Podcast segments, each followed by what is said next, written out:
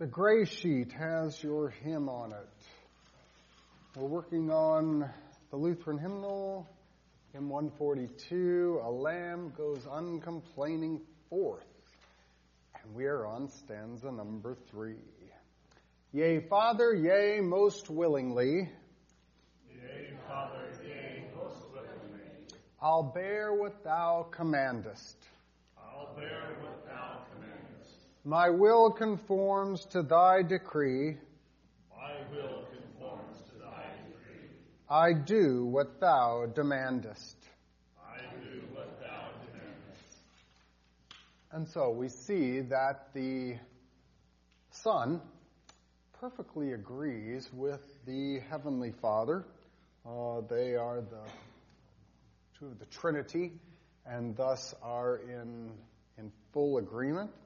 Uh, the Father commands, uh, the Son does what is commanded. He does what he, what has been demanded by him, uh, and he does it willingly.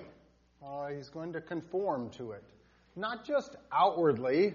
Mm, sometimes I would say that's our situation, um, but uh, to the uh, very will of him of his own self. he says that he will uh, complete it. He will do it. O wondrous love, what hast thou done? O wondrous love, what hast thou done? Uh, the word love is capitalized. O wondrous love, what hast thou done? The Father offers up his Son. The Father offers up his Son. Uh, when the scriptures say God is love, and so here we have uh, the most wondrous love of all. Uh, and what has God, our love, what has He done? He has offered up His Son. Offered Him up for what? For what purpose?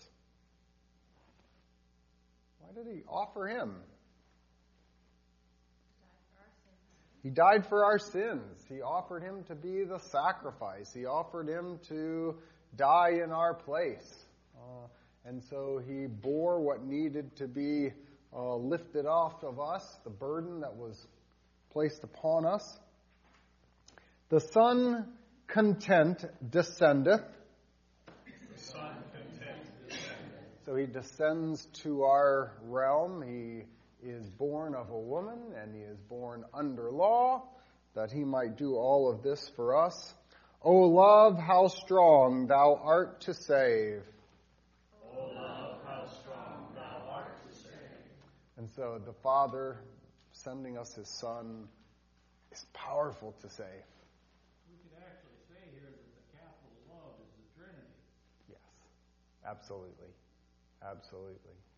Um, and it is, and the Trinity is strong to save. Um, how well do we do in saving? Uh, we are weak. Um, even even after we have been converted. Uh, it still says, you know, the flesh is weak, the spirit is willing, but uh, we still have a, a, weak flesh. And so even then, uh, we are not able. But uh, the love that comes in His Son is strong to save. Thou beddest him within the grave. Thou beddest him within the grave. Whose words, whose word the mountain rendeth. Thou beddest him within, beddest him within the grave, whose word the mountain rendeth. Thou beddest him within the grave, whose word. And so, uh, beddest him, uh, puts him to bed, tucks him in. Where does uh, the Father put him? Tucks him in to the grave. Uh, through death, through burial. Um, he is, he is, that's where he is put. That's, that was the intention uh, the entire time. And yet, he is the very one, the one who is put in the grave, is the very one whose word can shake the mountains, who created the mountains.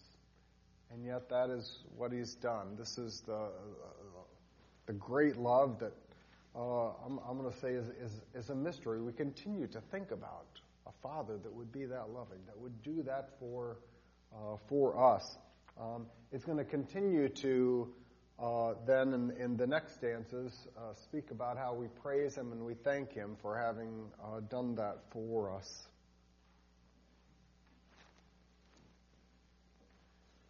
In one part of the scriptures, uh, it is, oh, is it Elisha? Uh, who is it? No, Elijah? Don't know why I get those messed up uh, time to time. Um, I think it was Elijah that goes into the cave and wants to see the Lord.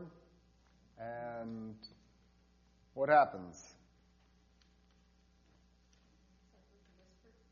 Yeah, but first, the wind and the earthquake and the and finally God is in the small voice. Um, and so we see already here, um, it is not in that being able to shake the mountains, being able to that. It is the power of God that comes in the love of Jesus, and that comes through the one who has the Word. All right.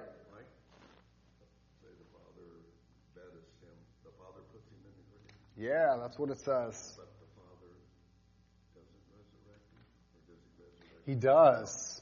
Um, actually, the scriptures speak both ways about that, which is kind of interesting. Um, it one, it says that the Son raises himself up, and in the other, it says the Father raised him up. So you do have both.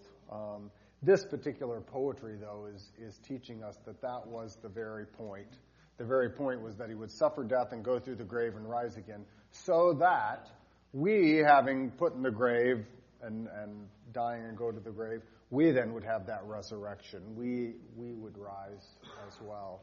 So he goes through that, that we might know that that has no power over us. Any other questions? Stanza three. Mm-hmm. A lamb goes on. Oh, stanza three. I tried one again, didn't I? yea, Father, yea, most willingly. I'll bear what thou commandest. Who conforms to thy decree. I do what thou demandest. O wondrous love, what hast thou done? The Father offers up his Son. The Son content descended. O love, how strong thou art to save. Thou beddest him within the grave. Will his comfort commanded? We're on the fifth question that deals with the sacrament of the altar. Uh, and so we know what it is. What is the sacrament? The body and blood of Christ under the bread and wine. We know where it's written, that is, the words of institution themselves. Uh, we know the benefit given and shed for you for the forgiveness of sins. Uh, how can it do these things?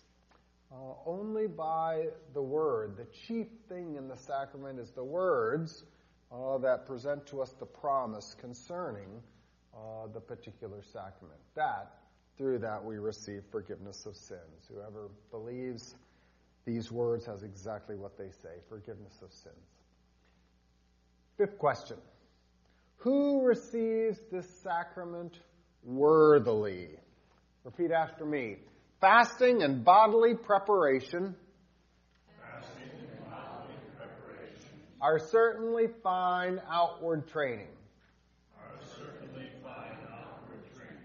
fasting and bodily preparation are certainly fine outward training. Fasting and bodily preparation are certainly fine outward training. All right. So, when God commands in the commandments, and He commands us not to murder, is He satisfied with us not killing anyone? No, Why not? because we hate people. Because what? We. Because we hate people. Whoa. Um, when God commands us not to curse, uh, is he happy when we bite our tongue? Okay, I didn't say it. But I thought it. What's the concern? Well, God is not just concerned about outward actions. It's not that he simply wants this kind of lockstep outward obedience. Hmm. Is, is he concerned about that you mean it? We don't ever mean it. We don't. Well, okay. So what is he concerned about? Yeah, our hearts. And that's not just a sympathy kind of thing. It's not just an emotionality. What he's concerned about is that we have a sinful heart from which these things come.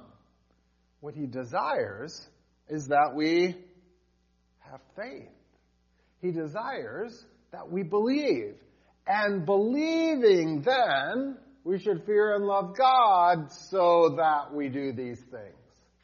Fear and love is the understanding of the law and of the gospel. Uh, it is having faith. And so God wants the fruits of faith. That's what He desires. He doesn't just want works. In fact, any work that is done apart from faith is not a good work. Uh, so, all right. Fasting and bodily preparation are certainly fine outward training. Outward training. Um, what, why doesn't Luther, when, when, he, when he gets to that, say, oh, throw all that away? That's just outward stuff. Um, and, and, but instead, um, maybe similar to uh, uh, Jesus last week, where someone wanted to bless his mother and he says, but rather blessed are. He doesn't deny the one, but he actually holds up the other and says, this is what is appropriate and what is required. Luther doesn't completely cast away fine outward training. But he does go on to talk about something else. Um, let's keep going and then I'll come back. But that person is truly worthy and well prepared.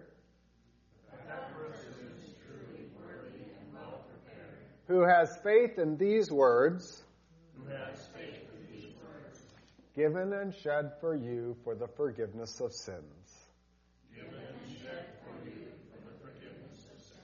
But that person is truly worthy and well prepared who has faith in these words, given and shed for you for the forgiveness of sins. That person is truly worthy and well prepared who has faith in these words, given and shed for you for the forgiveness of sins. All right, so God desires that there might be faith. Faith, particularly in these words. Faith is always in the words. Um, it creates uh, that trust in Jesus Christ, but the words direct us to that so that we have faith. We trust what the words say about the sacrament, about the water of baptism, uh, what it says about Jesus' death. Um, it informs us, it teaches us. So here we have uh, faith, whoever has faith in these words, given and shed for you for the forgiveness of sins. Those must be pretty important words because in Luther's five questions, they're included in how many of them?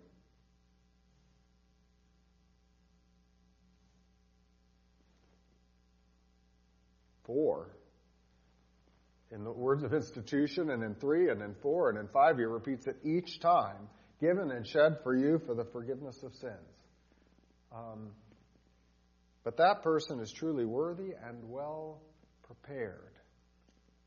Worthy. All right, so God wants us to have faith in these words. Got it. So, what if I, uh, uh, I say, well, what is required? Faith. Exactly. Hmm.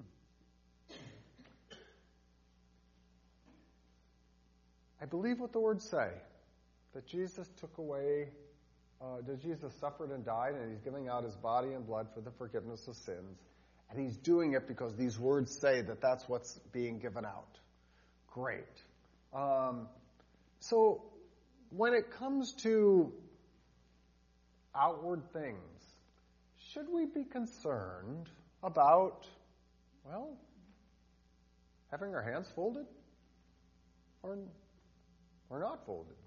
Um, should we be concerned about discipline of the of the body? Um, it's outward training, this bodily preparation, um, a fasting which would deny yourself of something. Um, what about this? Those things have their place. They're important. But we do not, we cannot depend on them because they don't give you forgiveness of sins. Okay, first of all, we don't trust in them. We don't depend upon them. What else? Well, they follow. When there's faith, then right behavior follows. So, It should. It doesn't always, but you know what I mean. that would be because of faith. We we strive to behave. so faith doesn't want to do these in order to make itself worthy. Right. The reason we're doing those things is because we do want, we are concerned about our heart. And if my hands are distracted, I'm going to fold them so that my heart, you know, I can hear the words and I, I bow my head, I close my eyes or during a prayer so that I'm not distracted, so that I can hear the words, so that the word, I, I do hear those words of forgiveness. So it is, it's like James said, it's faith that says, the reason I do those things is because I know it's it's good for me. Um, there were philosophers called Epicureans um, who not only, and we, we've kind of taken that to mean, you know, indulging in, in kind of everything. Um, actually, the, the Epicurean said, uh, philosophically, said he was concerned about inward things, but, but the outward things just didn't matter. It just didn't matter what you did. You can do whatever. Um, and, and so they, they were uh, completely irrelevant concerning whether you would uh, uh, overeat or indulge or, or whatever. They'd say, well, that's, that's just physical, that's just that. But the real stuff is the inward stuff. Um, that's not the way that, that Christians proceed with a kind of real and imaginary or kind of an inward or an outward. Um, but instead, everything points to Christ. And everything about receiving Christ is to be received by true faith in which we trust what God has done and is giving to us. We use what makes you worthy. Worthy is something that is appropriate, that fits. Um, if something is worthy of something else, if you had a $100 bottle of wine, you wouldn't put it in a Dixie cup. It's not worthy of that. What you would take is a fine goblet. You would take something that would fit. It would be appropriate for it. Um, if you are going to visit the king, uh, you don't wear your shabby jeans. Um, it's not appropriate. It's not fitting for the occasion uh, that you are doing. When we're talking about what is worthy, we're saying what is fitting. What fits with a supper in which forgiveness of sins is being given out by the body and blood of Christ. Well, it, it's it's not jeans or slacks that that that that makes you fit or, or, or worthy for this. What is it? Faith. A faith that says, I've got sins and I want them taken away. Oh, you're giving out forgiveness of sins. Um, it's a faith that confesses sins and desires those to be taken away. Faith is what makes it worthy. I have to know what it is and why I come, as it says in the large catechism. What is it? The body and blood given for forgiveness. Why am I coming? To get that forgiveness, to receive that. Absolutely. But, having said that, and knowing what that is, we would say, uh, God has changed my heart. And he does, and he has taught me this so that I have faith. And I wish to receive his forgiveness and being forgiven. Why do I want to be forgiven? Because, you know, I, I wish to be pleasing to him. Well, so that leads me to what Jane says flows after this. What flows after? Well, then, I want to do this in a, a, a, a way that is uh, pleasing to God. How might I please Him? Or, or the uh, third use, we would say, even of, of the law. What am I going to do? I'm going to take this body and I'm going to discipline it. Right? Um, God wants me to come to church. Well, that's going to take some discipline. What, what am I going to discipline my body? I'm going to put it to bed uh, so I can get up the next morning. I'm going to set an alarm so I get up. I'm, when I get here, what do I want to do?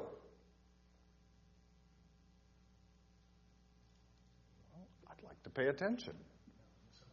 Well, how can you, what can you do bodily? Bodily preparation is good outward training, right? So what do you do? You kind of go, listen, if I sit in the back, I have got 12 rows of people to distract me. So what am I going to do? I'm going to move up. And so, if you sit right here, you can be assured that you always pay attention. right. But, what does that say about outward training? It's, it's fallible. It's fine. Um, and outwardly, you know, sometimes you kind of go, well, that worked out real well. Till next Sunday. Um, and so, yes, there are things that we do. Because of our love and thanksgiving for the gift, we want to treat it appropriately, not only for ourselves, but if our neighbor sees us, we have an opportunity to teach by him saying, Why are we so reverent? Because we know what this is that we're receiving. Right. Perfect. Perfect. Right. And so, there is a thing you say for us. You say, you know, I, it's good for me. It's good for me to make myself appropriate and pleasing to God. Yeah, it's good for me, well, as a witness to my neighbor. Um, I know what this is, and I wish to treat it for what it is. And so I don't want to treat it lightly. Um, absolutely. So, I also want to be careful that I, I don't make it seem that it's all dependent upon me. Hmm. So, uh, um, sign the cross, I walk up, I bow, I kneel, I. Oh, well, what are we going to do if the front of the church is being remodeled and there's no place to kneel? Now what? Can we have Lord's Supper? yes. In fact, you know, sometimes Luther says these fine outward training, they're fine and good. But lest you find that you are relying upon it, sometimes he says, you just don't do it. Just as a training to yourself to let you know what is important. Right? Same kind of thing. All right. So, um, what is appropriate? What is fitting? Faith. Um, so we want to be sure that we hear these words. We want to do as best we can to put aside the things that are getting in my way. If that means folding my hands, that will help me. If that means uh, writing down for the sermon, if that means having a prayer before and, and a time to collect your thoughts, uh, then then yes. Next part. But anyone who does not believe these words, or doubts them is unworthy and unprepared. But anyone who does not believe these words or doubts them is unworthy and unprepared.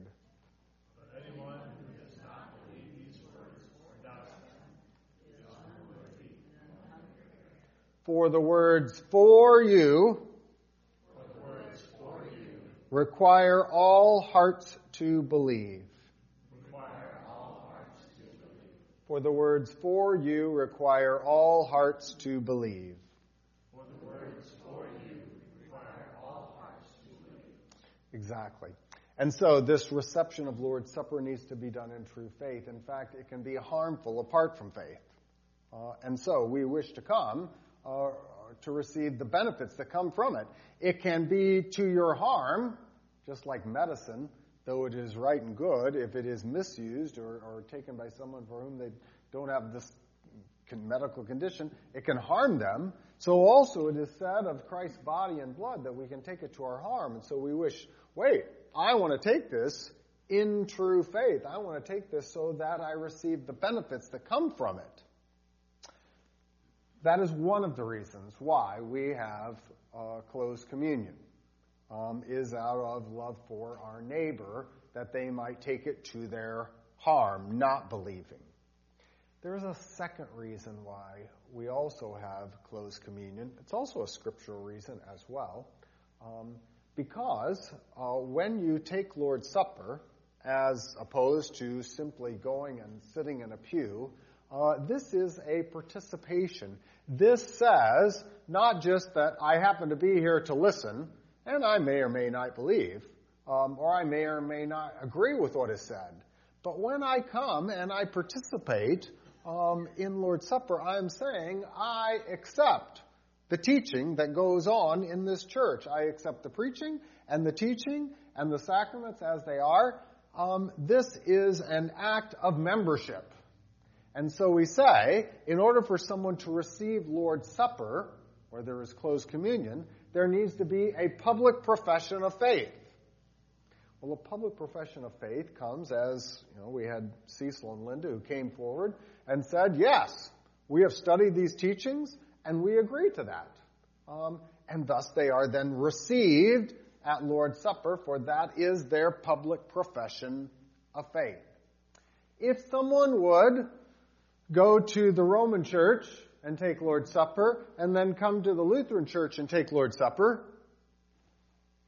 what would you ask? What do you believe? Well, yeah, exactly. What do you believe? Because there are. The two are not, the two are not the same. The two are not the same. And yet you are coming forward to say, I do. You know, you're in effect making a little public profession without saying, where is your church membership? Um, for those, um, and there are those, in which I have talked with them and, and asked them, and I said, wow, having talked with you, you believe what I believe. All right then. Let's talk about your public profession of faith. Where are you a member? And let's find out, because as Paul says, I want to make sure that your yes is yes and your no is no.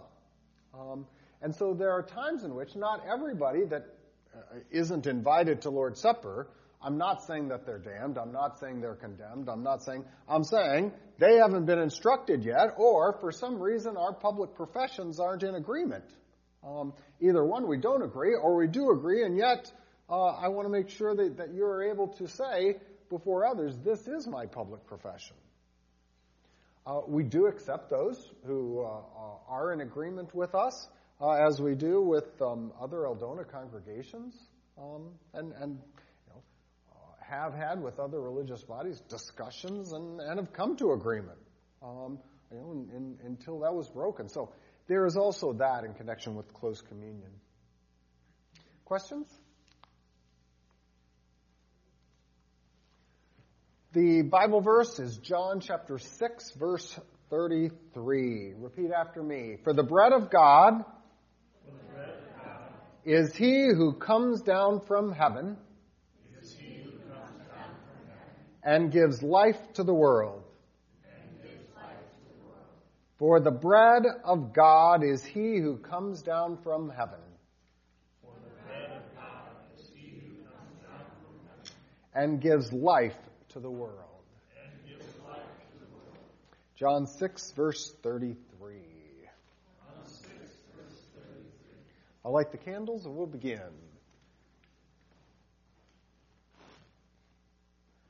The Order of Vespers, page 224. Please stand.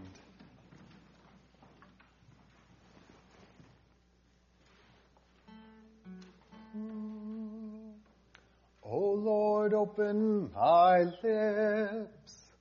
And my mouth will declare your praise.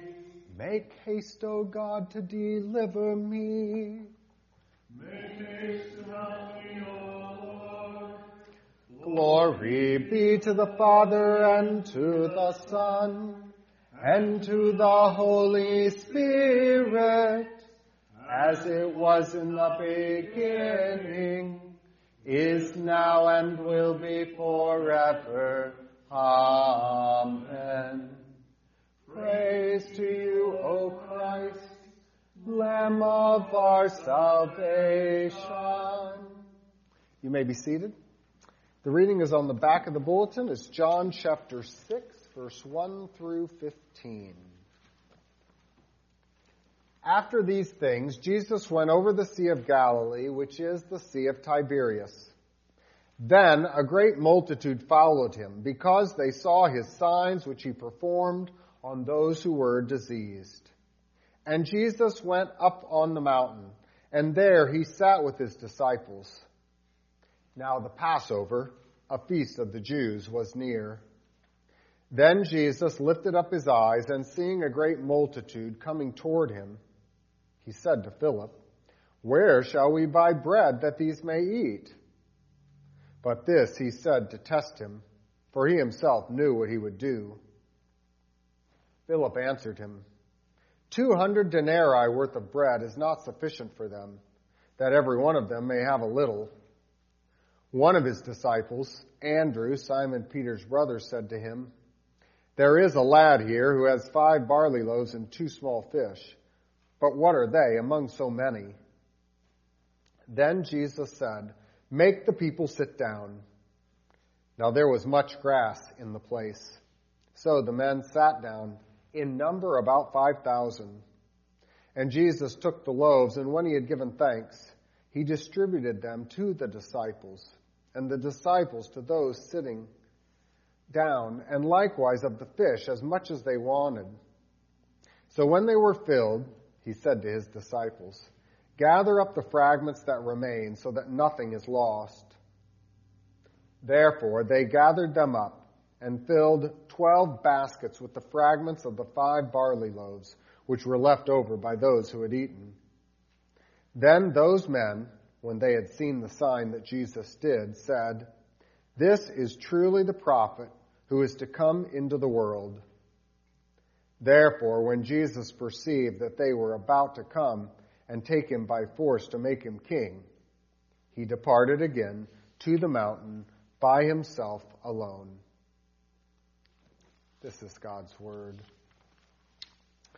The hymn, TLH 142, A Lamb Goes Uncomplaining Forth.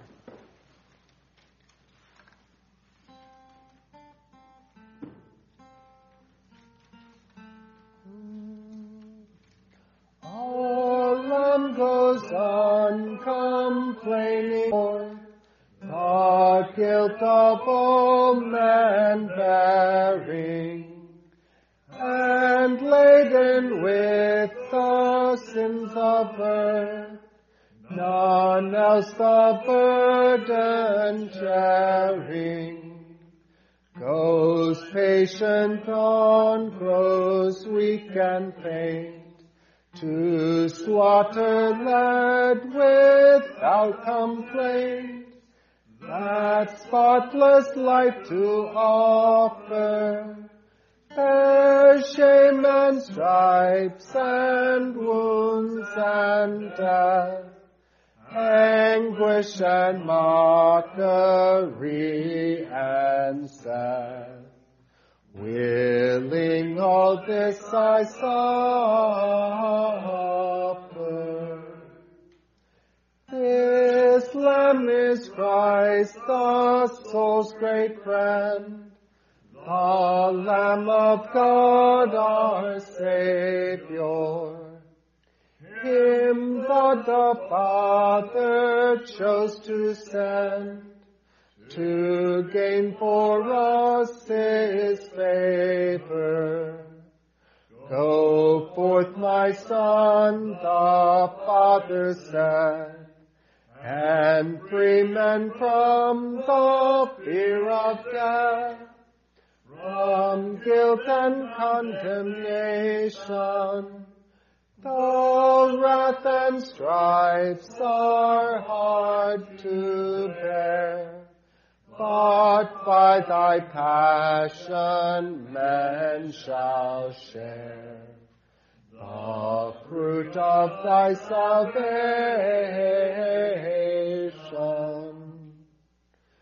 Yea, Father, yea, most willingly, I'll bear what thou commandest. My will conforms to thy decree. I do what thou demandest. O wondrous love, what hast thou done? The Father offers up his Son. The Son content descended. O love, how strong thou art to save.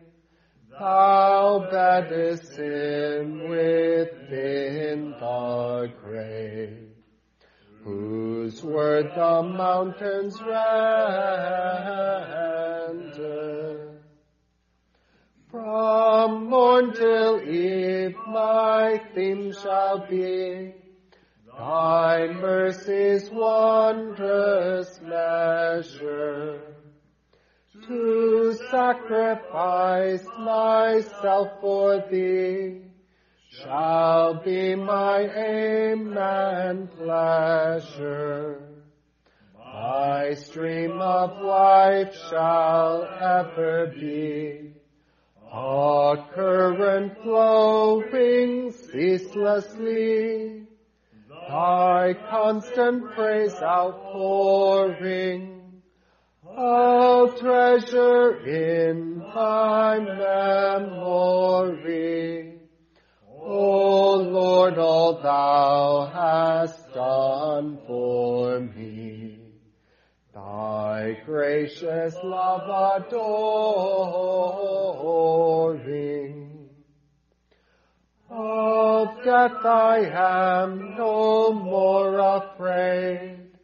New life from thee is flowing. Thy cross affords me cooling shade. When noonday sun is glowing. When noonday sleep I am oppressed. On thee my weary soul shall rest serenely as on pillows. Art my anchor when by woe my bark is driven to and fro. On trouble surging billows.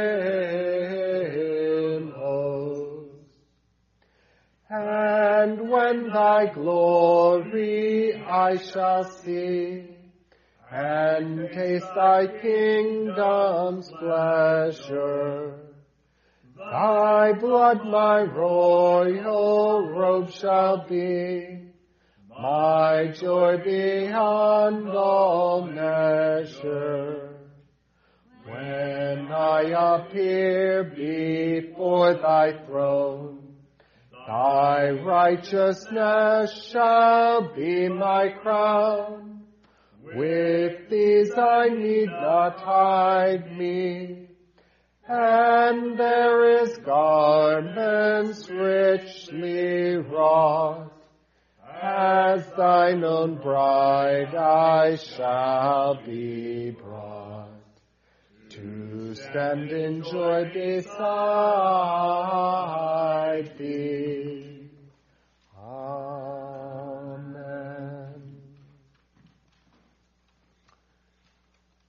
Jesus had been doing miracles. He'd been doing signs. Um, he did it out of mercy. He did it in order to heal and to have mercy upon those, uh, raising a child from the dead or healing those who couldn't speak or were mute or giving sight to the blind. Uh, at this point, he says uh, he went over the Sea of Galilee, got in a boat, went across the uh, the sea uh, and there uh, was going up on, on a mountain. He was actually trying to get away from the crowds. What was he trying? Why would he want to get away from the crowds? What was he going to do?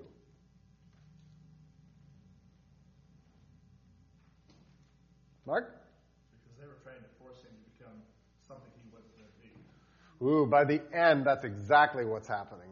Um, and you're right. Already, that's what what's going on. Um, He needed rest. He was fully human too. He needed some of the basic things that, we have. yes, he did. He did. There was there was much going on. I would say there's times that he withdrew. Uh, that is not a sign of of you know, not wanting to help or, or any, but but limitations.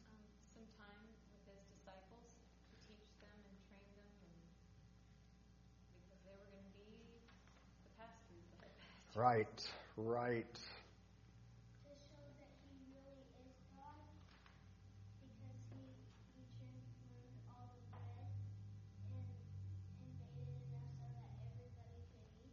He did. You are correct.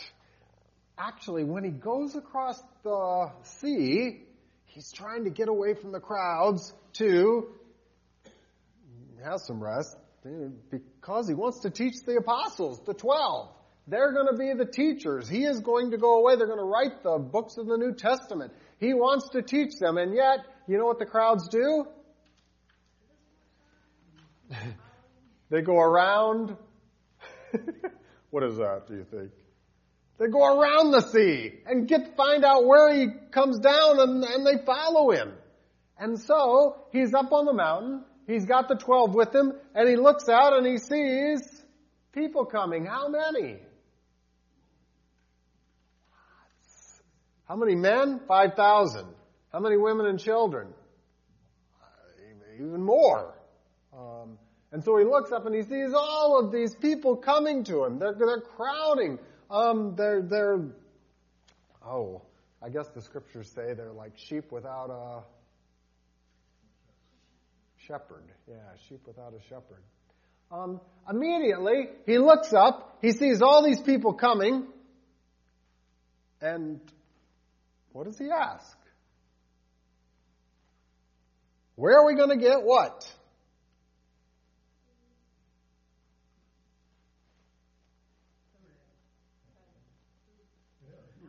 Bread. Where are we going to get bread? We got to get. We need to give these people. Where are we going to get something for them to eat? This is already at the. They're not even there yet. They're just there. He looks out. He sees them coming up. I'm sure the apostles kind of go, "What do you mean? What about this? You know, you're concerned about about feeding these people that, that are coming." Um, he is concerned. The disciples aren't concerned yet. Uh, we find out in some of the parallel accounts that um, the disciples don't uh, start worrying about this until later. Um, so they come up to Jesus, and a little bit later, they, uh, well, we've got what? We got a little money in the bag. How much? Not even enough to give everybody a bite. Um, not going to work. What else do they find?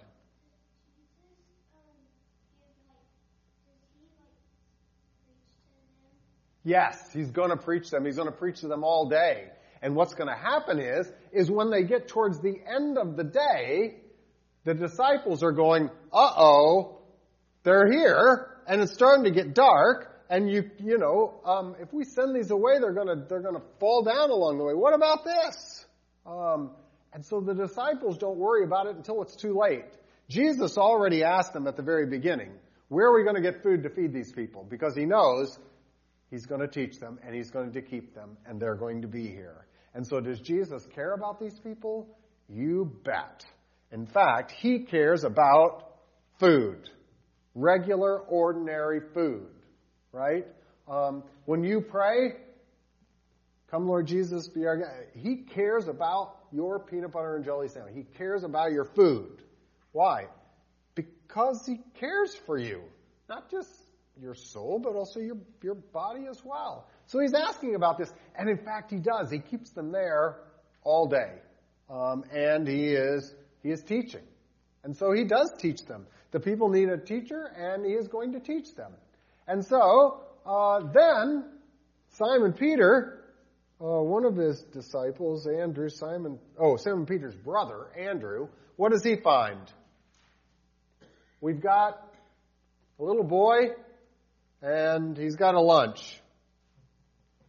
Five loaves, two fish. Um, and and to, to kind of teach Jesus, you might say, look, what is that here, Jesus? What is that for so many? Um, some of the disciples begged Jesus to send the crowds away. But even then, it's too late. Um, it's already late in the day uh, for this for this to happen. Um, they're out. They're on a mountain. They're out in the wilderness. They they don't have anything. Um, all right. Then Jesus said, "Make the people sit down." What was that? Make the people sit down. Why does he have them sit down?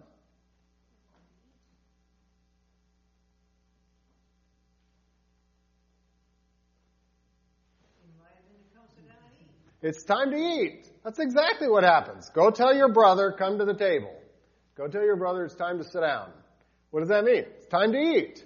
So Jesus says, fine, you got five loaves and two fish? It's dinner time is what he tells them. Tell all the people to sit down. Whoa. Um, so they're supposed to tell them to sit down as if Jesus is going to feed them. Um, you, you receive the teaching by standing. You sit down to eat. Uh, this takes faith. Faith to believe in Jesus. What should the answer to Jesus have been? Where are we going to get enough for this people to eat? Lord, you know. Lord, you know. Lord, you can do it. It's not our money bag, and it's not what? In our provisions, what we can supply. It's in what you can give us. He was teaching the apostles to rely upon him.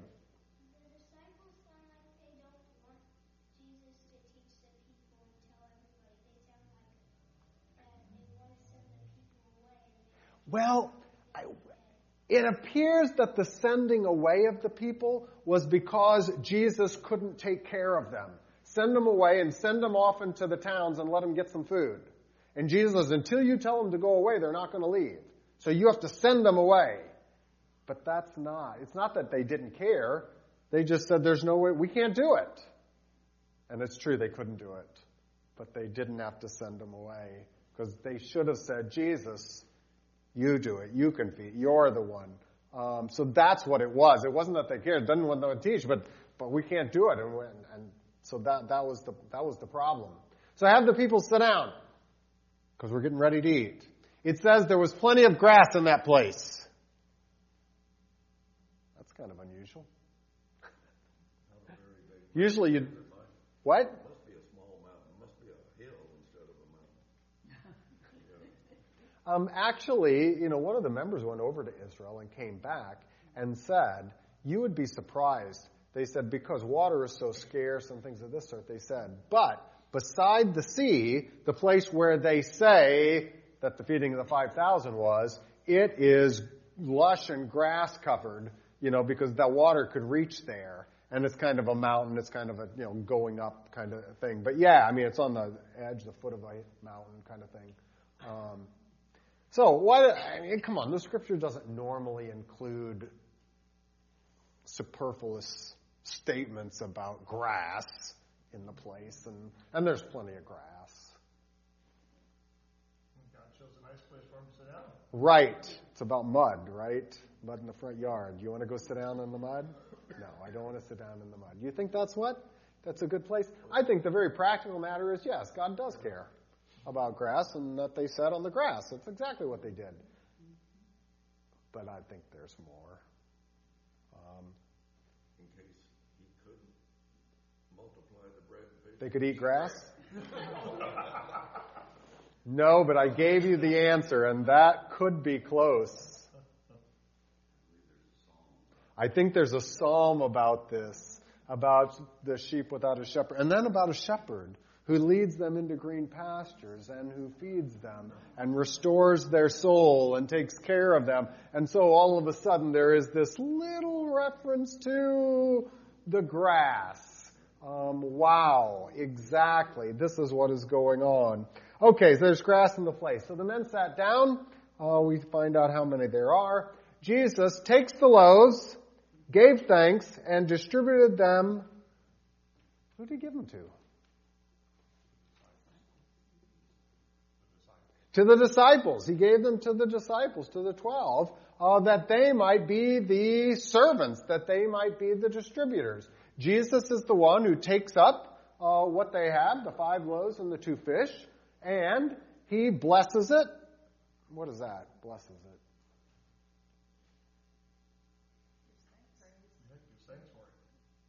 He, he prays. Uh, he, there's a prayer of, of, of, asking a blessing, giving thanks. There is a, a receiving of this, and these is from you. And then he distributes it out. So he receives whatever has been given by the hand of God. God has provided five loaves and two fish. If that's what he provides, then that will be sufficient. Our God always supplies our needs. Then he gives thanks, acknowledging that that's who it's from uh, that we might use it in the right way. And then he gives it to the apostles and says, You guys be the servants, and you go out and distribute this. No, they both got. It says when they had enough and they were satisfied, both of the bread and of the fish, everybody got bread and everybody got fish. 5,000 men, I'm going to assume we got about 5,000 women, and let's add at least 1.2 children or what, some point, you know um, and Jews, I think you're going to need a little more. I'm telling you, over 10,000 people had bread and fish from five loaves and two fish. And the disciples are the ones distributing. Why did he have them distribute?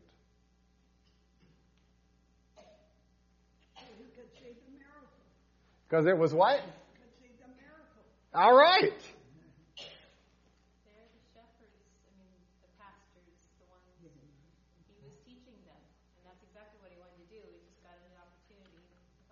So now he uses the opportunity of the people coming, what? To offer further teaching, and teaching in which they learn to rely upon him, and they learn that what?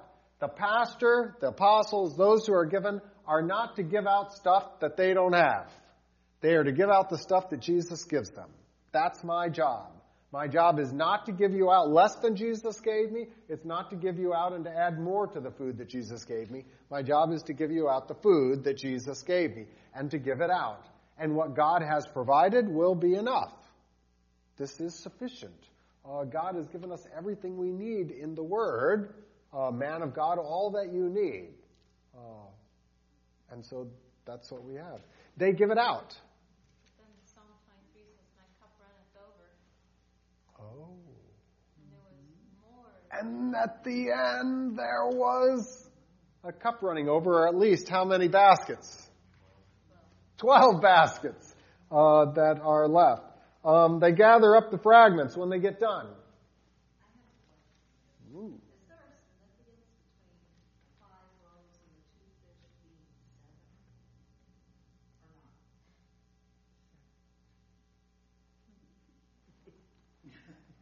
And you want to know what that significance is? Yes. Um, normally, uh, I'm going to say I, I, I, think there is always, you know, God packs into to these things. Um, nevertheless, we have another instance in which Jesus is talking to the disciples and they're not getting it, and he goes back and he repeats the numbers to them again. Um, so it's not just a matter of us kind of going, well, you know, I mean, it can be understood in this way and Paul kind of does this. There is Jesus who comes and goes back and don't you remember the 5,000 and the 12 and the 4,000 and, you know, and, and, he goes through and does, does the numbers with them. Um, there is another feeding that has 4,000. This is the feeding of the 5,000. Five is a Jewish number. The five books of Moses, the five, the Pentateuch. The four is the number for the four corners of the world, north, south, east, west. That would be the entire world, the Gentiles and all it, it pretty well goes that way. What happens with the feeding of the 5,000? They're all concerned about signs, as Mark said. Yep, that's the Jews. When we get to the 4,000, we got a different issue going on. And so we'll talk about this. What do these want? The Jews want to make him a king, but not the right kind of king. Um, exactly. I think as well, I think the, uh, uh, the bread being five, um, again, pointing back to what would be the heart of the Old Testament, uh, the five uh, books of Moses, the Torah. Um, you know, David picks up five smooth stones. Five is always the one that you would say, um, if we would talk about that, that's the significance for the Word of God itself. Um, the two fish, hmm, two fish. What about fish? Um, He's away. they're what? He's away. The fish always that's the way to come. Okay. Oh, the Christian symbol, so. It is. In fact, in our, uh, uh, even in our baptismal waters, um, I wanted them to put uh, uh, the symbol of the fish uh, that, that, that is in there, not just an extraneous kind of thing, but um, the symbol of the fish was the symbol of Christianity and all, and yet, even before that, um, the letters for uh, the word in Greek, the word in, in Greek is ichthus. The uh, first letter of each one is Jesus Christ, God's Son, Savior. Um, it is a description of Jesus himself. Uh, the early Christians uh, who were persecuted often had their uh, Eucharist, their Lord's Supper services down in the catacombs. Uh, there are the earliest symbols are fish symbols, and they were always a symbol.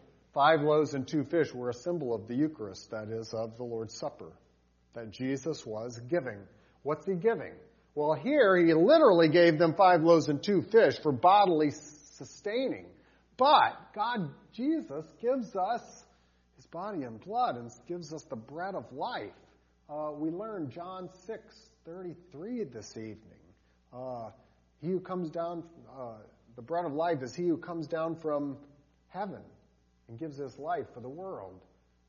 Jesus is that. And so I think the two fish obviously are, are Jesus himself, the divine and human nature, the God man, and, and being provided uh, for us. Uh, that I would say um, uh, the early church fathers would, would love to play with the, the, the language a bit.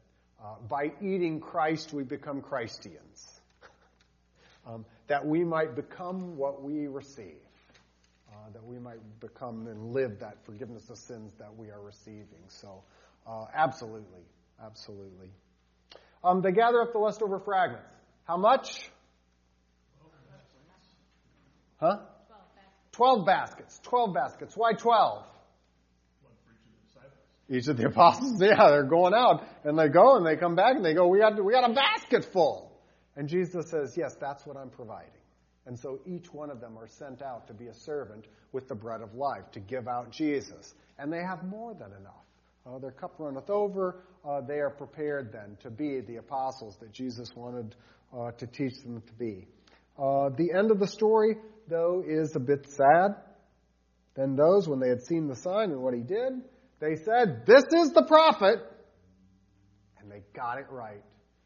Moses said, I'm going to send you a prophet, and he will come into the world, and you'll have to listen to his words. That prophet was to be the Messiah. And they said, This is the one. They got it right. Uh oh. But then what? We're going to make him king by force. How are you going to do that? You're going to pick him up and take him. There's something else in the text that uh, John lets us know. Where would they take him? Verse 4.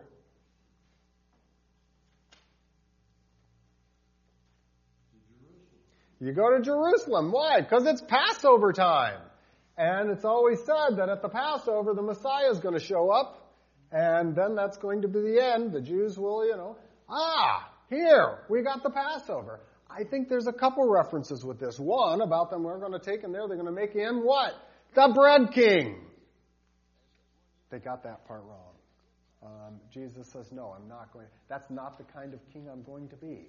Um, I'm, I'm, I'm going to be a king who takes away your sins.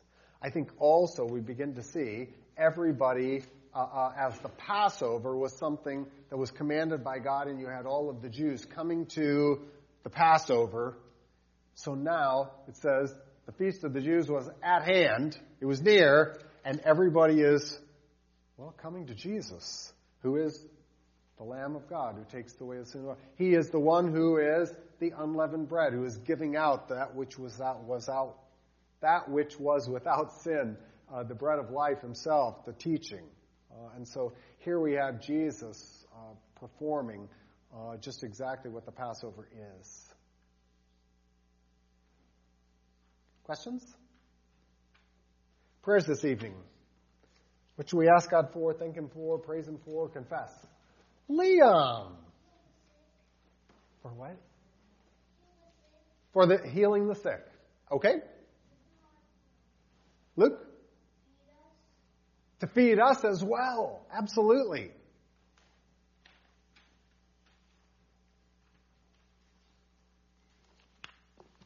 Yes, Brian? Pray for those who were hurt in the terrorist attack. Yeah, in London.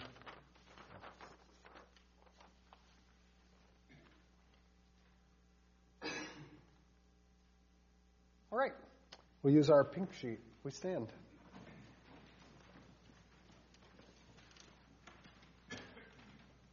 Holy God, holy and most gracious Father, have mercy and us. you shall have no other gods. You shall not misuse the name of the Lord your God. Remember the Sabbath day by keeping it holy.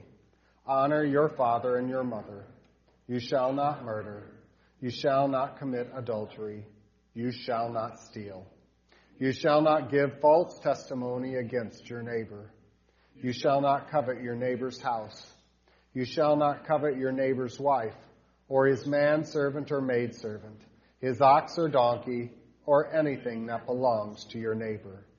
He says, I, the Lord your God, am a jealous God, punishing the children for the sin of the fathers, to the third and fourth generation of those who hate me, but showing love to a thousand generations of those who love me and keep my commandments.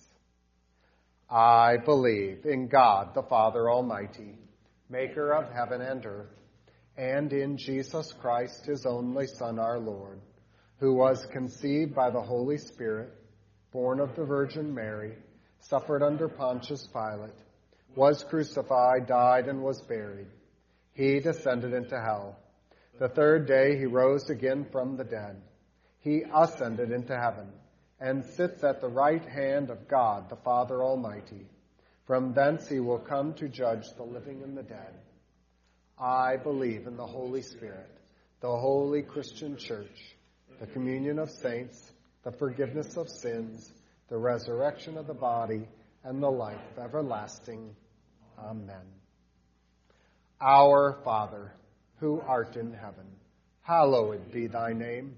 Thy kingdom come, thy will be done, on earth as it is in heaven. Give us this day our daily bread, and forgive us our trespasses, as we forgive those who trespass against us. And lead us not into temptation, but deliver us from evil. For thine is the kingdom, and the power, and the glory, forever and ever. Amen.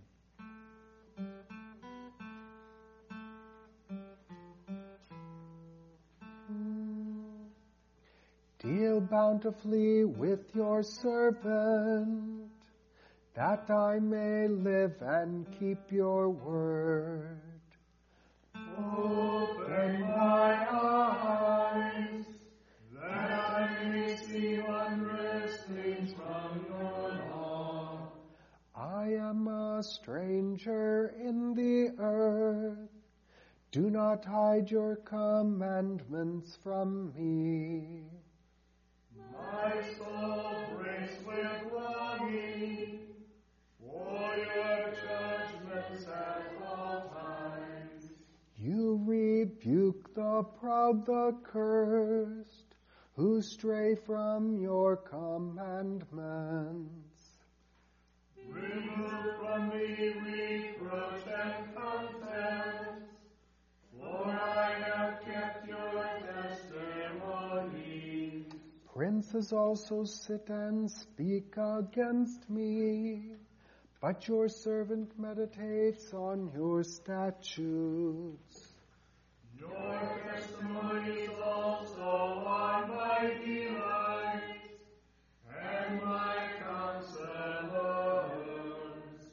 Glory be to the Father and to the Son and to the Holy Spirit, as it was in the beginning, is now, and will be forever. Amen. The Lord be with you. Let us pray. Grant, we implore you, Almighty God, that we, who for our evil deeds do worthily deserve to be punished, by the comfort of your grace may be mercifully relieved. Through Jesus Christ, your Son, our Lord, who lives and reigns with the Father and the Holy Spirit, one God, now and forever. Amen. We ask, dear Lord, that your mercy might extend to those who are sick or are hurting. Uh, especially, we ask that you would be with the uh, survivors of uh, the terrorist attack in London, uh, and that you would continue to provide uh, healing as well as uh, protection through those governing authorities.